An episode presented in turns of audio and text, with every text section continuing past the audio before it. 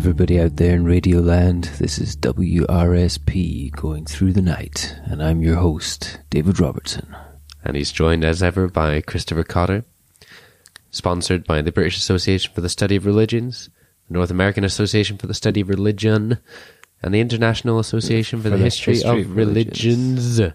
And supported by you, the listener, listening every week, sharing our stuff, and, you know, being part of this wonderful community.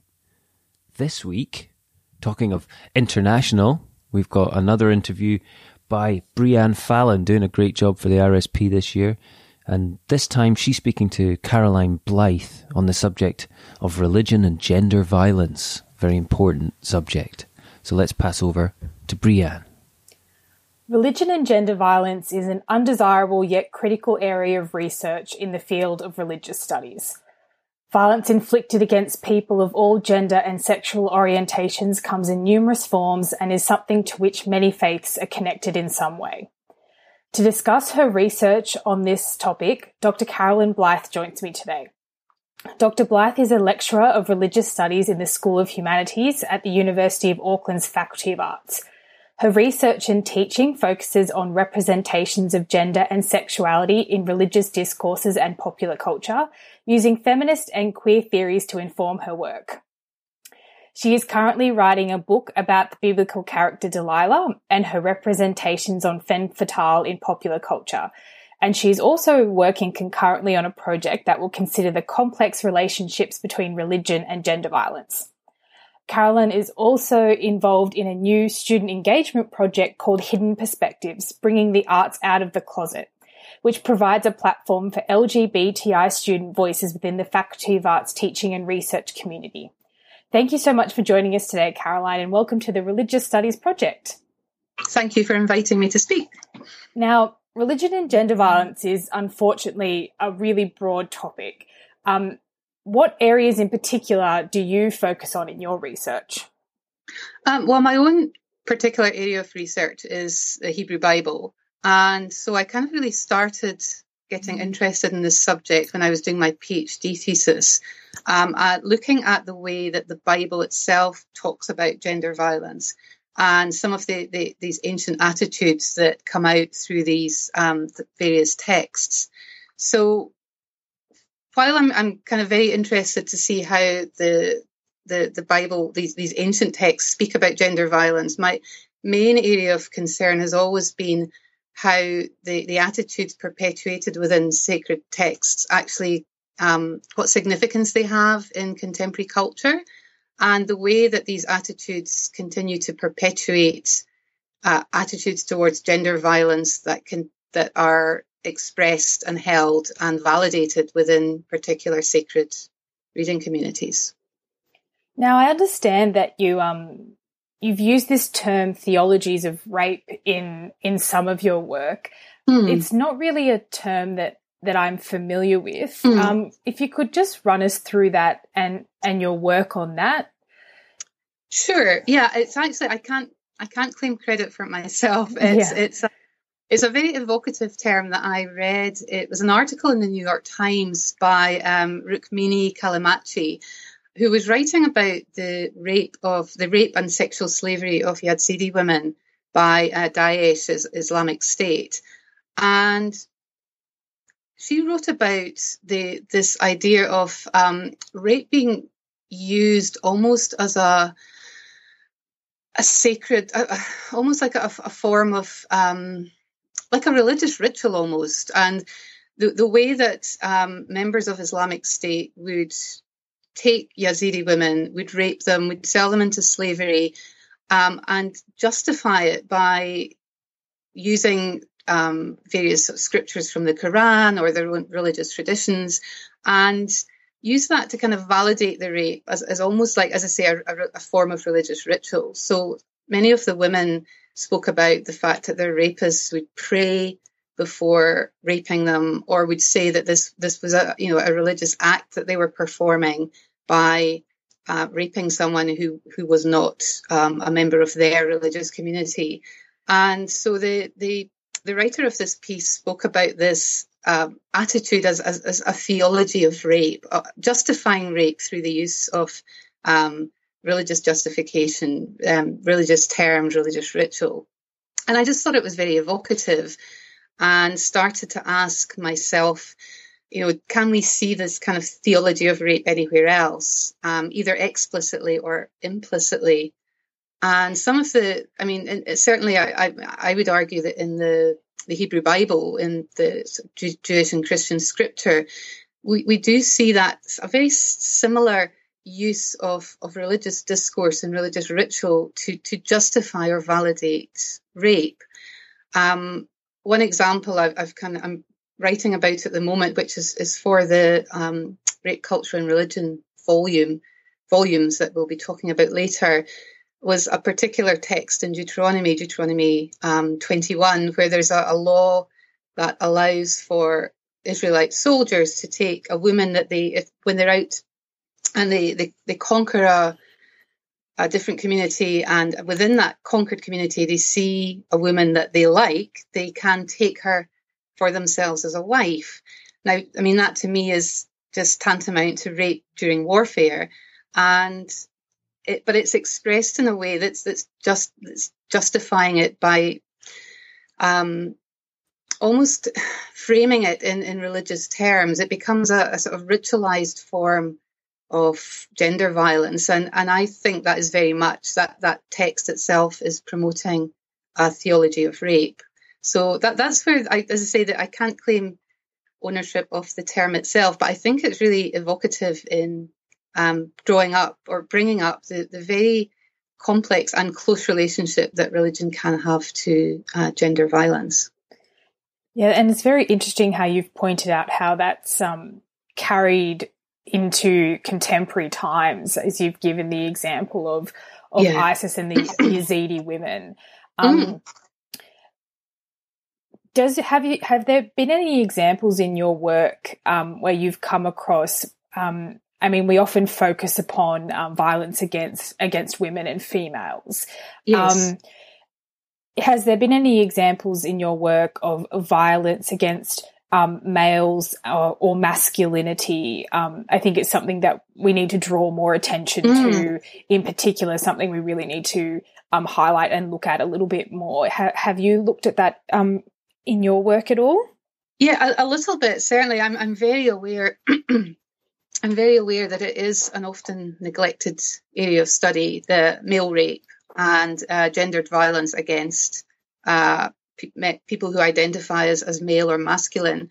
I think it's something that, as I say, my own area of interest is the Hebrew Bible, and it's certainly something that's brought out in the Hebrew Bible. It's an event that is, it doesn't always happen, but it's threatened in the Hebrew Bible, and it's interesting that very often we see some of the same concerns or misperceptions about male rape that I think are very much present today. I still see that kind of contemporary significance coming out. Often biblical texts that talk about the potential for male rape get seen or get described as homosexual rape, or get framed in terms of male desire or same-sex desire. And that's something that I think is echoed very much around male rape. Some of the issues that we see in male rape today in contemporary culture, because I think that male rape is something that is incredibly stigmatized, is grossly underreported, and is very much part of the rape culture that affects female victims of rape. But it still affects men as well, very much, and a lot of that is to do with the sort of misperceptions about gender violence that get tied to issues of masculinity. So we tend to think of men as naturally being the sexual aggressors and the pursuers of sexual gratification. And if a man becomes a victim of that sexual aggression, then they're almost demasculinized. And so there's a huge amount of stigma attached to that, and that's perpetuated by cultures where masculinity is say, framed in this way, it's almost become seen as a source of shame for a man to be raped, rather than seeing him as a victim or a survivor of a physical assault. He's seen as somehow less of a man. And I think that it kind of stems from, we can see it stemming from some religious traditions and religious texts, but it's also very much perpetuated in contemporary culture. It's very interesting. You used the word survivor there, and that's definitely something you see in work about female victims or survivors of sexual violence, but that's not something you see so much in work on males or people who identify as males. And perhaps that is an area where we need to sort of change the language and the way we think about gender and gender violence in that way. Yes. I'm sorry, I know I didn't tell you about this question, but is there a particular faith you've looked at specifically in terms of males and masculinity? Yeah, I mean, one area that I worked on with an honours student earlier this year, and at the end of last year, she was wanting to write kind of do an essay for me on some aspect of male rape and religion, and she ended up focusing. We kind of worked on it together. We focused on Christianity and male rape, particularly men's ministries, which I think are. I know that they're probably more popular in the US, but also in Australia, I believe men's ministries are quite popular.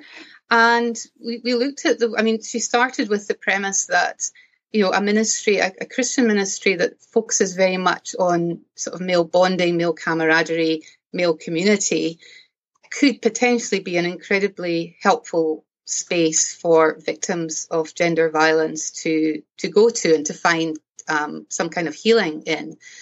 But what she discovered when she did some research into the kind of the philosophy, the ethos of men's ministries, was that they're very often grounded in what is referred to as there's a focus on godly masculinity. That's the term that's often used, and that godly masculinity basically evokes all the same stereotypes that I've kind of mentioned already. You know, men as powerful, authoritative, competitive, sexually aggressive. That's what being masculine or being a godly man entails. And she did some really fascinating research by looking at websites of various men's ministries, and they all evoke these stereotypes of the strong, authoritative man. A lot of them use sort of sporting metaphors, or military metaphors are very common. The man is the sort of heroic, muscle-bound, assertive, aggressive family leader. There's not a woman in sight unless it's like a wife or a child who's being supported by this strong man. So, she came to the conclusion that this kind of community would be absolutely dauntingly horrendous for anyone whose masculinity was being questioned, had been questioned by being a victim of gender violence, to actually find any form of healing in. So that's the kind of area that we've looked at so far. But I think that kind of asking these questions about how is masculinity itself conceptualized within religious traditions is a really good place to start, because we often find that the religious discourses about masculinity can themselves be quite harmful, both for male survivors of gender violence and also for perpetuating the sort of rape myths and rape culture that obviously affect male and female victims of violence. Definitely. Now, the idea of rape culture is something that you're working on quite extensively. I understand that you're editing a 3-volume series together with Dr. Emily Colgan and Dr. Katie Edwards called Rape, Culture, Gender, Violence and Religion, and that's going to be published with Palgrave Macmillan. Yeah. And you have one of the contributors with you today. If you'd just like to introduce him and give us a bit of an idea about the book and what you're both contributing to those volumes. Yeah, okay. I'll give you a very brief outline of the book, then I shall introduce Prior to you, and he can tell you about his contribution. It was actually something that Katie and Emily and I talked about, over a year ago, just this idea that we really needed to gather together contributions about this whole question of how religion and gender violence and rape culture intersect with each other. And Emily and I thought we would start with one volume, and we put out a call for papers and ended up with, about 35, 36 really, really good submissions, yours included, Brianne. And we thought, we wanted to keep them all. And the thing that kept coming out was people sending them in kept saying, this is such an important area. It's so underrepresented, and we really need some, we do need some literature on it. So we got Katie involved too, because we thought we couldn't really handle all ourselves. And so, we decided to create these three volumes, one of which looks at kind of rape culture, gender violence and religion from global perspectives, one that focuses on biblical perspectives, and one that has a particular focus on Christian perspectives, because that's where most of the, or a lot of the contributors wanted to write about. And fortunately, Palgrave Macmillan agreed to publish it. Prior McRae, who's with me today, he is a student at the University of Auckland, and we met in the classroom, but also Prior's involved in the Hidden Perspectives project that you mentioned at the start. And so I was talking to him about these volumes, and he was very keen to be involved because what we identified, what the other editors, Katie and Emily and I identified initially, was that there were various areas that weren't really being represented adequately in the abstract sent to us. One of these areas was that there really wasn't any engagement with the way that gender violence and religion intersects within the queer community. Another area that was underrepresented was the fact that most of the abstracts, most of the papers are going to focus very much on subjective violence or physical violence, but there's much less focus on symbolic violence, so that just the violence of speech, hate speech, and the way that is really a form of gendered violence, can be a form of gender violence as well, and contribute to rape culture.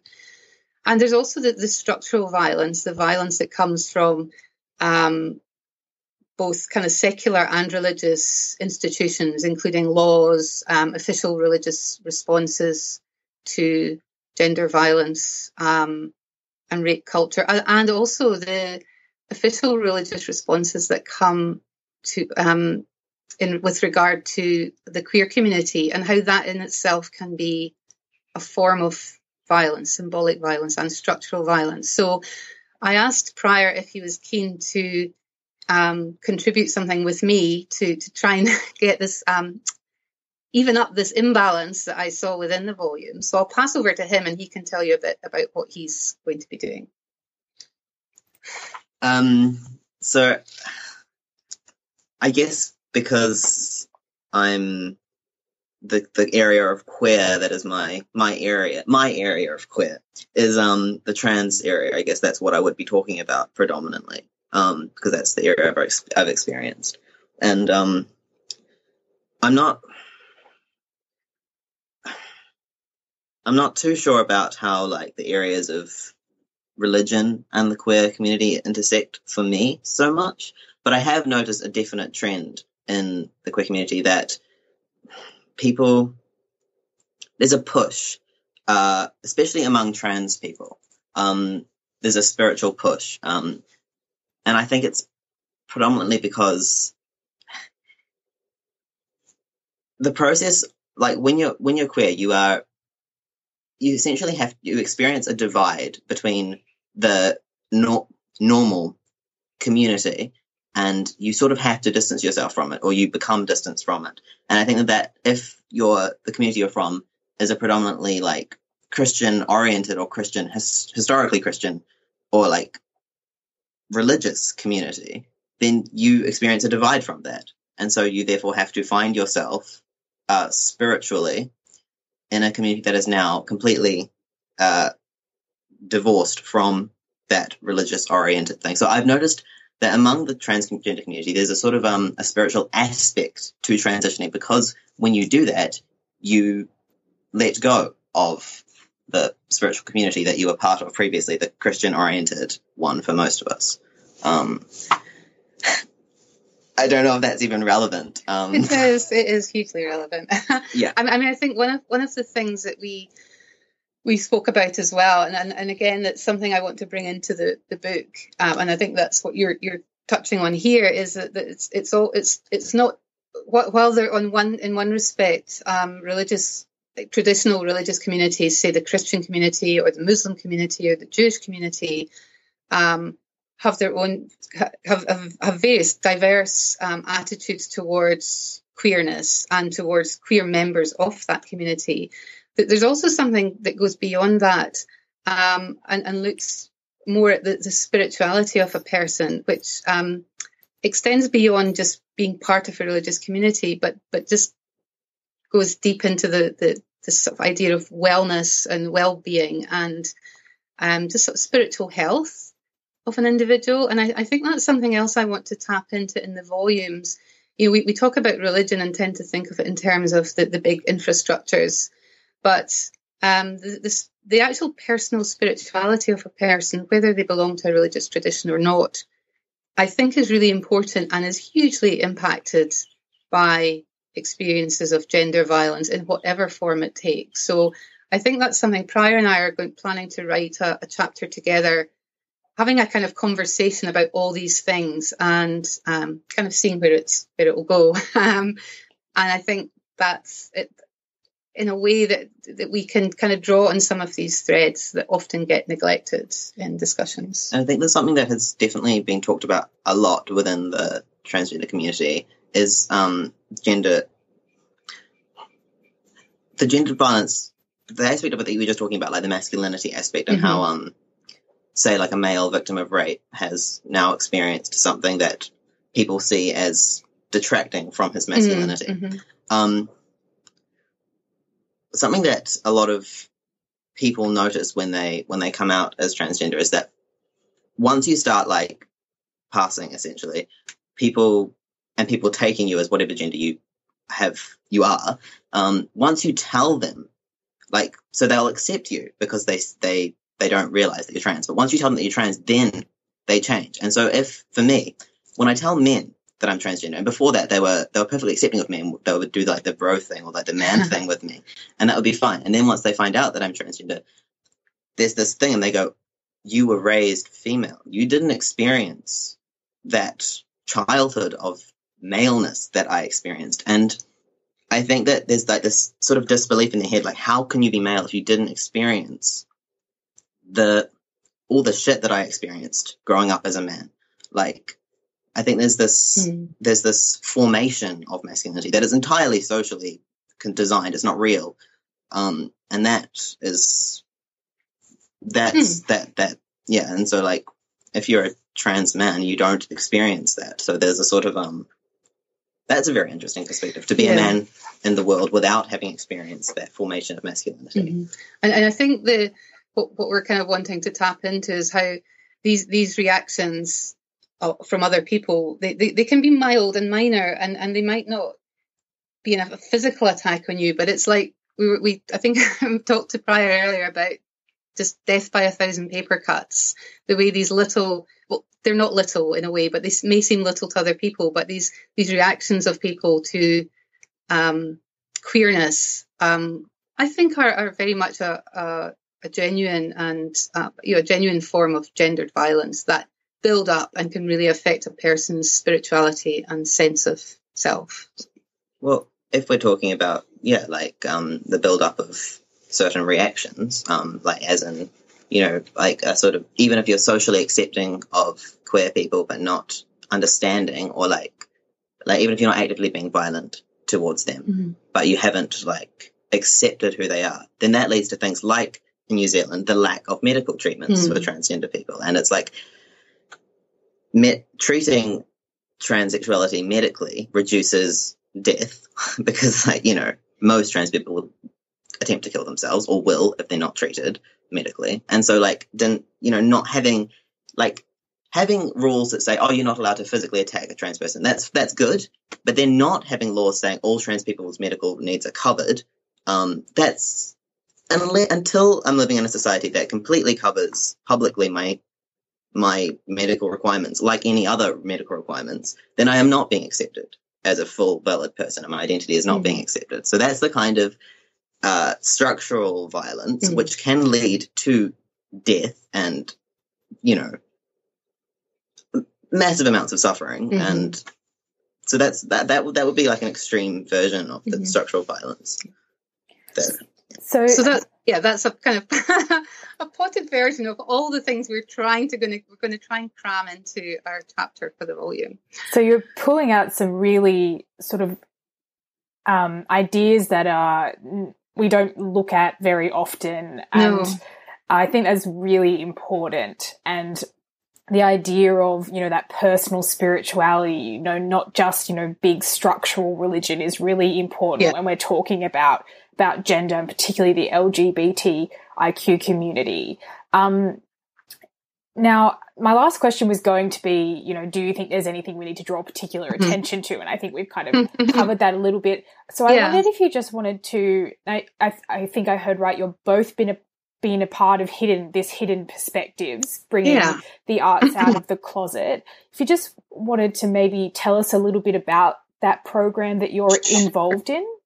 Yeah, well, I'll talk a little bit about the kind of origins of it, then perhaps Prior can give you a sense of what you think about it as a participant. So I can't claim credit for the name Hidden Perspectives. It's actually we borrowed it with their blessing from a project run by the University of Sheffield by Katie Edwards, who's co-editing the Gender, Violence and Religion volumes with me. And it started there as a kind of public engagement, student engagement project. And Katie was always encouraging me to start something similar here. So we broadened it out. While theirs is focused more on their religious studies department, we broadened it out here to the Faculty of Arts and moved from public engagement to very much student engagement. So I run it with my colleague Chip Matthews, and what our vision for it really is to provide both a platform for queer student voices across the Faculty of Arts, but also to provide a kind of safe social and academic community, like a safe space for queer students to meet, talk about, well, get to know each other, socialise, but also talk about their work and their academic work as queer researchers and queer students. So it's going to be, as I say, we've just launched it, and we started off with a movie screening and panel discussion earlier this semester. And next year we're going to have a much more an official launch, as well as some more social and academic events. I'll let you say what you were at the movie screening, Prior, so you can maybe say what it means to you and how you consider it to be important. It was just really nice to have something to go to that I felt like there'll be a sense of community, because I had felt kind of divorced from any sense of community. I mean, there are some queer groups on campus, but they're very disorganized, and the times that I've tried to go to them, I haven't felt. It just felt like attempting to get into like an exclusive social club, and I wasn't welcome, and so that was kind of disheartening. And so this was sort of like a more a less cliquey kind of just a general group, and everyone could kind of come. And having the movie was a great idea, I think, like, because people could like watch the movie and kind of have that sort of sense of, you know, that chest feeling that you get when you watch a movie with a whole bunch of people and everyone's getting it. But, you know, it was nice to know that there was like a sort of a group thing that wasn't just about like, you know, maybe hanging out or anything. It was more about, you know, talk and having that panel thing at the end was really good, because you got to talk about things. And I really liked it that we weren't just talking about like queer minorities, we were talking about minority groups in general helping each other. It was really great having like people talk about like being a Maori queer stuff, like the Maori queer. No, being, you know, like that kind of thing. That was fantastic. And very intersect. Yeah. So it sounds like the project more comes from, you know, the academics and the academic community, and in that way it's supported sort of from that higher up level. And, you know, so that's really important because, you know, you're being supported by academics, and in that way it's, you know, it's coming from a completely different perspective. And that's probably something that, you know, maybe other universities could think about taking on and supporting their students in that way. Yeah, definitely. I mean, the Auckland University is very committed to queer, supporting all equity groups, but and including queer staff and students. I mean, they really are excellent. I think most all the faculties have their own rainbow. We call them rainbow groups, which are these supportive communities. But I think arts, this is the first time they've taken a kind of more academic lead. And I think that is really important because it's tapping into something that students can really invest in. And also it's really tapping into academic staff and professional staff commitment to supporting queer students. So I'm really excited. I was really delighted to be asked to be part of this, and I'm deeply excited about continuing on with it next year. Well, it sounds like an absolutely fantastic project, and we will definitely keep an eye out for your series, Rape, Culture, Gender, Violence and Religion, which will be coming out soon. And I'd like to thank you both for joining us today and sharing your thoughts on a critical topic. Thank you very much, Brianne. Thanks very much for that, Brianne. Wonderful to hear another interview from you.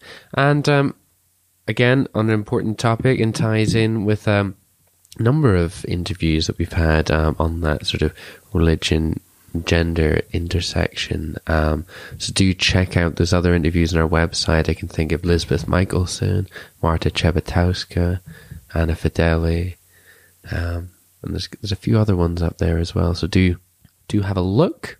The astute listener from a couple of weeks ago will have noted that we record these introductions a couple of weeks at a time, so we posted Bruce Sullivan when we meant to post Finbar Curtis, and it was all hilarious, but it got sorted out thanks to Liam Sutherland flagging it up, so maybe you didn't notice, but maybe you did notice, and that'll have given you a nice little glimpse behind the curtain. Well, this is all because we're getting more organised these days, you know. Exactly. The better the team runs and the better our organisation, you know, the further ahead we are. It's good to be a few weeks ahead. I've said before, you know, the order that the interviews come in, that they're recorded, is not the order that they go out, because we have to get responses scheduled. We have to take our breaks, as always. We need to have a few in the bank, you know, in case of emergencies. We need to think about, you know, you don't want to get 6 podcasts by the same interviewer from the same conference in a row. God forbid. God forbid. So, you know, we record the intros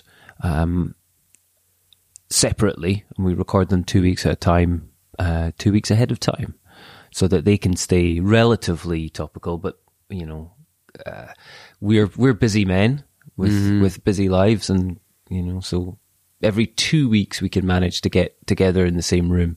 The rest of the time it's mostly just insulting each other on social media. Yeah. If you'd like to insult us on social media, you can do so on Facebook, on Twitter, on Google Plus. Nice one. Also on YouTube as well.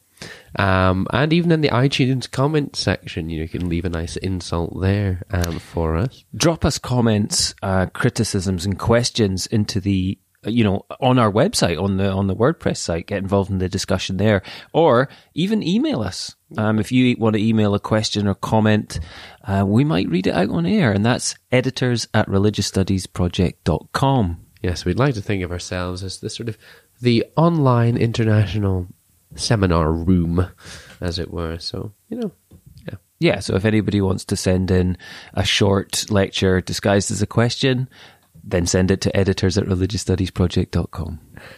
Don't forget about our amazon.com.co.uk and .ca links, and come back next week for another interview that Sydney has recorded for us.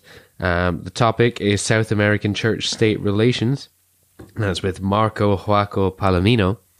And that'll tie quite nicely into our interview from a couple of weeks ago with Finbar Curtis on the sort of religion-state relationship in the US. And that'll be very nice to discuss the parallels there. Other than that, though, Chris, there's one thing you've forgotten to mention. Dunno. Thanks for listening.